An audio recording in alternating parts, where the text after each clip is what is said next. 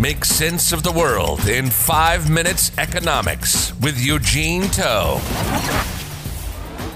Minute Economics, and today we are going to be talking about the Wuhan virus and what economics has got to do with it.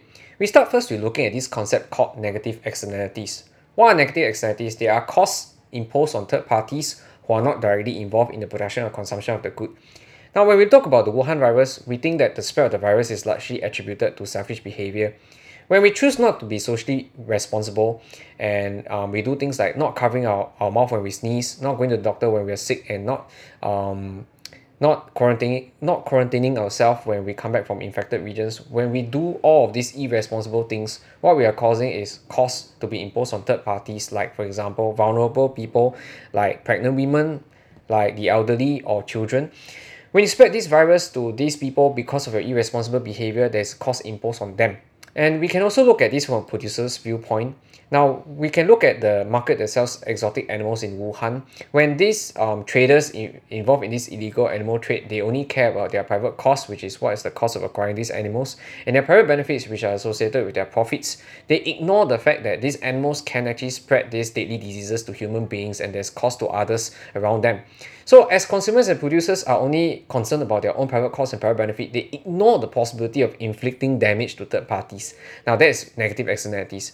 The next thing we can talk about is imperfect information. We generally lack quite a good understanding of how pathogens spread. Like for example, people do not know um, what are the masks um, to wear. Like for example, is N95 mask necessarily better than a normal mask? People are not really aware of that.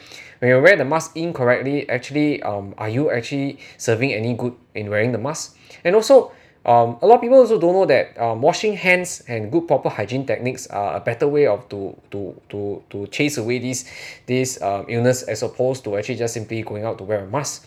Now, this imperfect information is a very very major issue because um, if you think about it, this imperfect information is causing an over consumption of such masks, causing a shortage. Now, this shortage is actually causing prices for surgical masks to be driven up.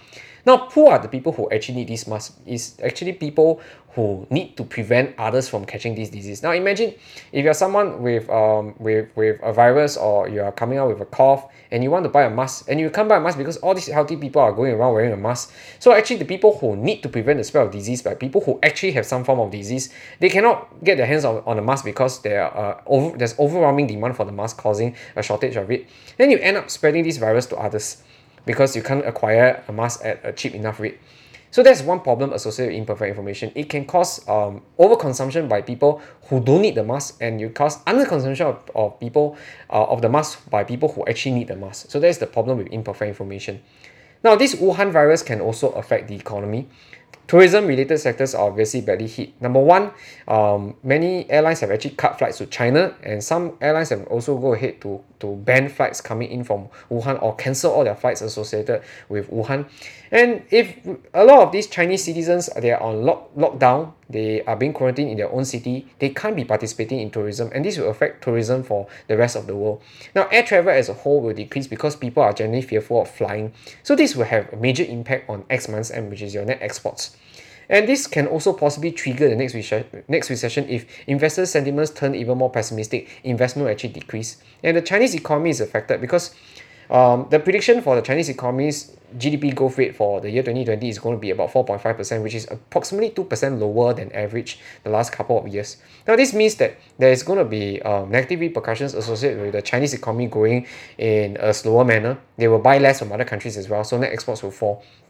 Now, when we talk about these these cases here, um, what are the solutions we, we can offer? Number one, of course, education is going to come in as an important part of how to deal with this this case of um, this uh, overconsumption of surgical masks. We should actually make sure that we, we get the message out that you you'll be better off um, washing your hands more frequently and only wearing a mask, a surgical mask at this juncture of the, the, the outbreak. You're better off wearing a mask only if you're sick and if you're not sick, don't drive up the demand for the mask, uh, surgical mask and the N95 mask unnecessarily.